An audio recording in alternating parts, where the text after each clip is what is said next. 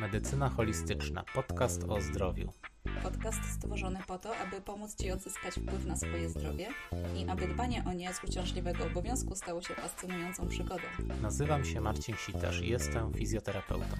Nazywam się Zuza Sitarz, jestem psychologiem. Razem pokażemy Ci, że ciało i umysł są bliżej niż myślisz. Cześć, tu Zuza Sitarz i dzisiaj chciałabym opowiedzieć Ci trochę o teorii poliwagalnej i o tym, dlaczego właściwie powinnaś, powinieneś ją znać. Teoria, jakkolwiek y, y, ma dosyć skomplikowaną nazwę, y, w istocie jest dosyć prosta. Chodzi o to, w jaki sposób nasze ciało reaguje na stres. Kiedyś sądzono, że możemy być albo zestresowani, albo zrelaksowani, że mamy właściwie tylko dwie takie opcje do wyboru. Układ współczulny, czyli sympatyczny, mobilizuje organizm do walki lub ucieczki, a układ przywspółczulny, czyli parasympatyczny, działa hamująco i sprzyja odprężeniu. Okazuje się jednak, dzięki badaniom Porgesa, że sprawa jest nieco bardziej skomplikowana. Dlatego, że w układzie przywspółczulnym znajduje się nerw błędny, który w przeponie dzieli się na dwie wyraźnie odrębne części, na dwa odrębne szlaki: nerw grzbietowy i brzuszny. Oba szlaki należą do tego samego nerwu, ale różnią się zarówno budową, jak i funkcją. Nerw brzuszny jest najmłodszy ewolucyjnie, co oznacza, że jako gatunek zostaliśmy w niego wyposażeni stosunkowo niedawno. A nerw grzbietowy jest znacznie starszy, dlatego nawet gady są w niego wyposażone i nawet one reagują w pewien określony sposób, kiedy ten szlak jest pobudzony. Nerw brzuszny rzeczywiście sygnalizuje organom, że jest bezpiecznie i możemy się wyluzować, za to nerw grzbietowy aktywuje się wtedy, kiedy jest niezwykle niebezpiecznie, ale jest, sytuacja jest tak dramatyczna, że ani walka, ani ucieczka nie wchodzą w grę. Jedyne, co można zrobić w, w tej sytuacji, to, to zemdleć albo znieruchomić, zamrzeć w miejscu i być dobrej myśli, że e, sytuacja ulegnie zmianie i że ta reakcja, że ta reakcja współczulna, czyli reakcja walki lub ucieczki, będzie możliwa. Możesz to sobie łatwo wyobrazić, przypominając sobie, no nie, nie wiem, czy możesz to sobie przypomnieć, bo nie wiem, czy, czy byłeś, byłaś świadkiem takiej sytuacji, ale generalnie, jeżeli na przykład mysz jest złapana przez kota, to w pewnym momencie nieruchomieje. Udaje nieżywą, można by powiedzieć. Kot może się nią bawić, ale w, w jakimś momencie może stracić nią zainteresowanie albo rozproszyć się czymś, odwrócić wzrok i dopiero wtedy mysz zaczyna uciekać. Wcześniej, kiedy kot był na niej skoncentrowany, bezsensowna była próba jakiejkolwiek walki, bo, bo on w każdej chwili mógł po prostu tę próbę udaremnić. Ona zamiera i czeka na odpowiedni sprzyjający moment. I my także mamy do dyspozycji taką reakcję. Tylko dla ludzi ona jest znacznie bardziej kosztowna. Małe kręgowce i gady mogą sobie właściwie bez większej szkody dla siebie nieruchomieć, kiedy tylko jest taka potrzeba. Dla nas, dla ludzi, nieruchomienie jest bardzo kosztowne, bo to jest taki stan, w którym układ nerwowy dostaje nieco mniej tlenu niż powinien i substancji odżywczych też, a nasz układ nerwowy jest bardzo energochłonny i wszelkie takie momenty przestoju y, są szkodliwe i niebezpieczne. Choć oczywiście Zalety z tego stanu także są. O wiele lepiej jest zemdleć w sytuacji jakiegoś dramatycznego wypadku samochodowego, niż doświadczać tego całego bólu i lęku związanego z tą sytuacją. Niestety potem trauma może się utrwalić i wracać do nas w różnych momentach, które w jakimś sensie będą przypominać ten pierwotny traumatyczny y, moment, to pierwotne traumatyczne wydarzenie. Omówiliśmy sobie stan błędny grzbietowy. To jest taka sytuacja szczególnie dramatyczna, kiedy walka i ucieczka są niemożliwe. Stan współczulny to taki, w którym możemy walczyć lub uciekać. Wtedy czujemy się tacy wypełnieni energią. Problem w tym, że niejednokrotnie ani walka, ani ucieczka nie są społecznie akceptowanymi rozwiązaniami różnych sytuacji, w których się znajdujemy. Na przykład, jeżeli powiedzmy pracujemy z klientem i przychodzi do nas ktoś, y, ktoś y, agresywny, roszczeniowy albo zwyczajnie rozczarowany produktem albo usługą i atakuje nas słownie, y, no nie możemy uciec, ani tym bardziej, nie wiem, strzelić tą osobę z liścia, bo zarówno pierwsza, jak i druga opcja no, wiążą się z takimi przykrymi konsekwencjami społecznymi. A organizm reaguje tak, jakby wyjściem z sytuacji była właśnie walka i ucieczka. Kiedyś, kiedy stresory miały inny charakter, nie miały takiego charakteru społecznego, dobrze było mieć pobudzony układ współczulny. Nie w tym momencie, y, w tym momencie, kiedy y, ten układ y, jest pobudzony, rozszerzają się źrenice, robi się sucho w ustach, żebyśmy się przypadkiem śliną nie zakrztucili. Serce bije szybciej, żeby mm, dotlenić wszystkie mięśnie. Praca jelit zwalnia, za to pęcherz się opróżnia.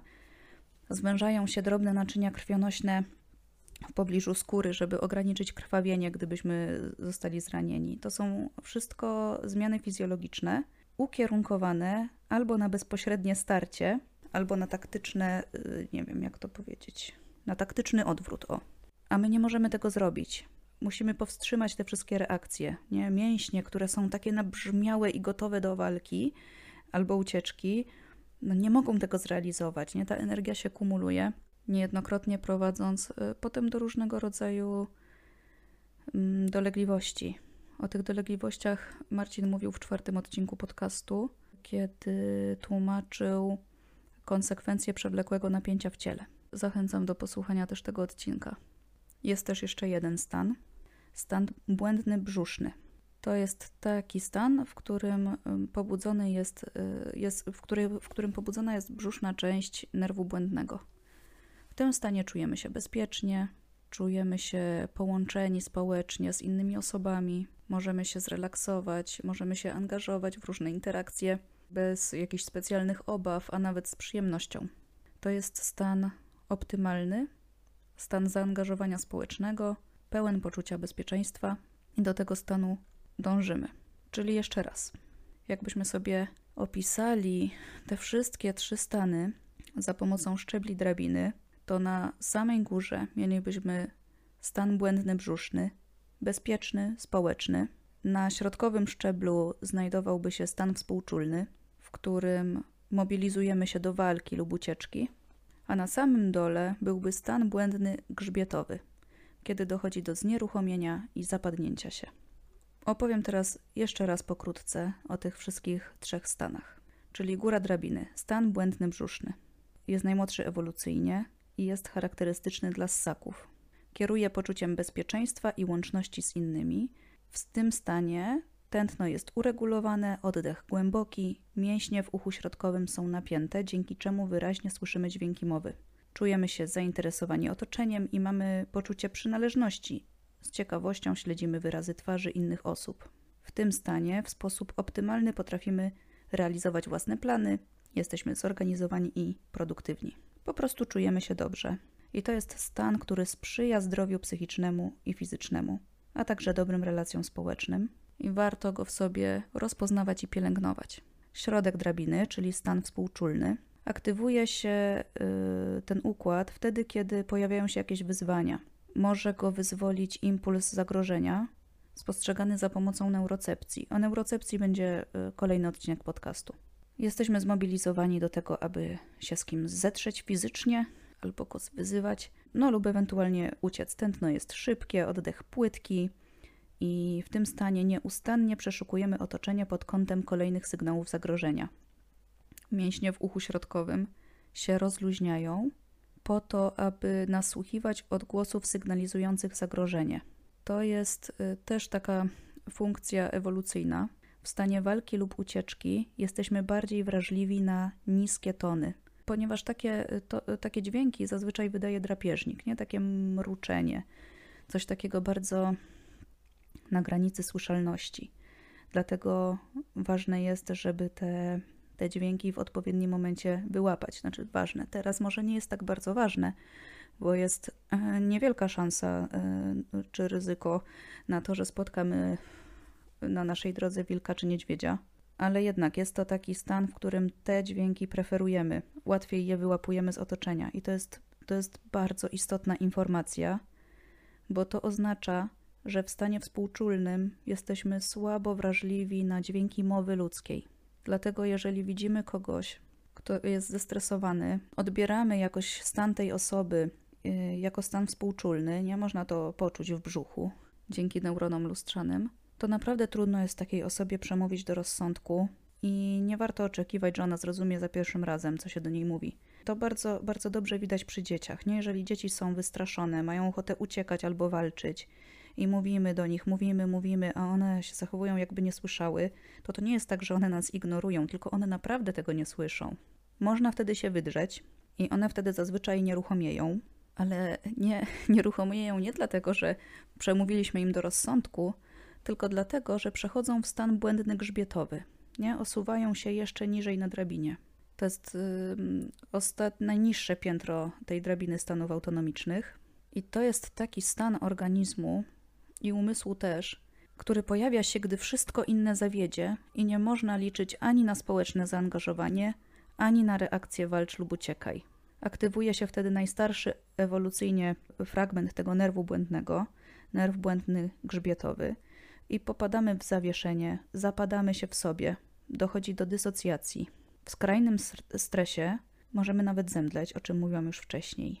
Mięśnie wiotczeją zupełnie, tętno zwalnia dramatycznie, dopływ krwi do mózgu jest ograniczony. I w tym stanie organizm jest nastawiony na przetrwanie za wszelką cenę. To jest y, takie uczucie, mm, które świetnie znają ofiary przemocy. W obliczu y, oprawcy często y, nie jesteśmy zdolni do żadnego ruchu. Nie można wzywać pomocy, nie można się bronić czasami. To jest taki stan, w którym się idzie na przeczekanie. Tylko bardzo ważne jest, żeby pamiętać, że to nie jest świadoma decyzja o wyborze takiego sposobu obrony, nie? To, to nie jest tak, że, że, że decydujesz o tym, że Mm, zamrzesz i będziesz dobrej myśli. To jest, y, to jest wybór, który się dokonuje poza świadomą kontrolą. Po prostu aktywuje się ten nerw mm, grzbietowy i dalej to już jest tylko fizjologia. Wiele osób, które doświadczyły przemocy, wyrzuca sobie potem, że nie broniły się wystarczająco zaciekle, co jest y, jakby, co dokłada im dodatkowego cierpienia do tego cierpienia, które już zostało im wyrządzone. Nie ma powodu, żeby się y, obwiniać o taką jakby bierność, bo, bo to nie jest bierność per se, tylko taki sposób na uratowanie się, taki prezent od, od układu nerwowego.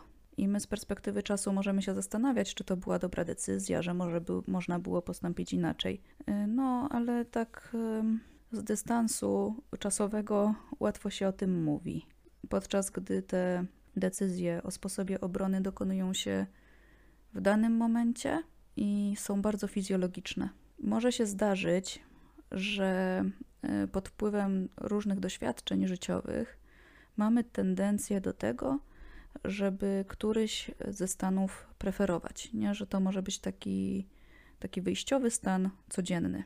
I jeżeli masz tendencję do tego, żeby przebywać raczej w środku drabiny, to na co dzień będzie ci towarzyszyć lęk, jakieś napady paniki, będziesz łatwiej popadać w gniew, możesz mieć trudności z koncentracją albo nadążaniem za jakimś tokiem rozumowania, może ci brakować poczucia pewności siebie w relacjach. I konsekwencją takiego przetrwałego stanu współczulnego są niejednokrotnie problemy z sercem, bóle mięśni, osłabienia pamięci, bóle głowy czy problemy gastryczne, no albo też słabsza odporność. Jeżeli natomiast masz tendencję do przebywania tym, w tym stanie błędnym grzbietowym, to będziesz na co dzień doświadczać dysocjacji, czyli takiego oddzielenia. Trochę tak, jakbyś patrzył, patrzyła na swoje życie z góry, bez poczucia y, jakiegoś połączenia z tą sytuacją, której doświadczasz, be, bez świadomości uczuć, jakie ci wtedy towarzyszą, tylko to będzie takie suche, zimne i z daleka. Możesz też doświadczać problemów z pamięcią, e, depresji, poczucia izolacji albo braku sił. Natomiast zdrowotne konsekwencje tego stanu to przewlekłe zmęczenie, fibromialgia, czyli bóle ciała, problemy gastryczne, niskie ciśnienie krwi, cukrzyca typu drugiego i nadwaga. Możesz mieć rzeczywiście tendencję do tego, żeby, żeby jakiś e, stan e, pobudzenia autonomicznego preferować, ale generalnie po tych szczeblach drabiny przemieszczamy się codziennie w górę i w dół, w górę i w dół. I dobra wiadomość jest taka, że można to ćwiczyć w taki sposób, żeby jak najczęściej przebywać jednak na górze drabiny. Żeby to zrobić, po pierwsze, przyglądaj się sobie. Przede wszystkim znajdź czas na to, żeby siebie obserwować. No, masz ograniczony wpływ na to, jak zareaguje Twój układ nerwowy, ale możesz zauważyć u siebie to pobudzenie fizjologiczne i zrobić dla siebie coś miłego. Jeśli zauważysz, że jesteś na dole drabiny, możesz zrobić sobie pauzę w ciągu dnia, wyciszyć się, zadbać o siebie po prostu. Możesz też nauczyć się określać swoje położenie na drabinie. Kiedy już nauczysz się siebie obserwować, możesz sprawdzić, w którym miejscu jesteś, rozróżniać te stany i możesz się wtedy zastanawiać, o czym to może świadczyć. Dlaczego jesteś akurat na środku drabiny? Dlaczego jesteś na dole? Co na to wpłynęło? Jakie doświadczenia zewnętrzne, jakie wydarzenia wewnętrzne w Twoim umyśle, jak Twoje interpretacje wpłynęły na to, że jesteś teraz na dole? Nazwij swoje stany autonomiczne i nieustannie wzbudzaj w sobie ciekawość. Pamiętaj, że Twój układ nerwowy jest Twoim sprzymierzeńcem, a jego podstawowym zadaniem jest zapewnić Ci bezpieczeństwo. Jeżeli czujesz zagrożenie, to to oznacza, że Twój organizm przed, czymś Cię ostrzega. To jest reakcja zasadniczo adaptacyjna, więc z uwagą godną najlepszego przyjaciela pochyl się nad swoim samopoczuciem, żeby się zastanowić, czego możesz się nauczyć od swojego układu nerwowego. Jak zrozumiesz, zauważysz, co utwierdza cię w tym stanie błędnym brzusznym na górze drabiny, będzie ci łatwiej do niego powracać. Oczywiście psychoterapia i praca z ciałem mogą ci pomóc odkryć nowe sposoby na powrót do optymalnego stanu pobudzenia i zrozumieć, jakie przeszłe doświadczenia wpłynęły na ciebie, że masz akurat taką urodę układu nerwowego.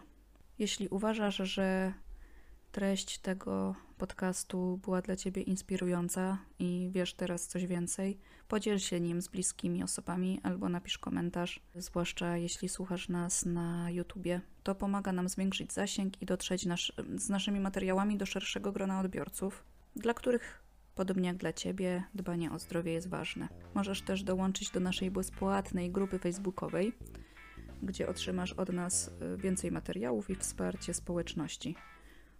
Grupa się rozrasta, y, my się staramy ją y, moderować. Będzie nam bardzo miło, jak do nas dołączysz i pomożesz nam w tym. Wszystkie ważne linki i bi- bibliografia do tego odcinka znajdują się w opisie. Tymczasem dziękuję Ci bardzo za Twój czas i zapraszam ponownie za tydzień. Do usłyszenia.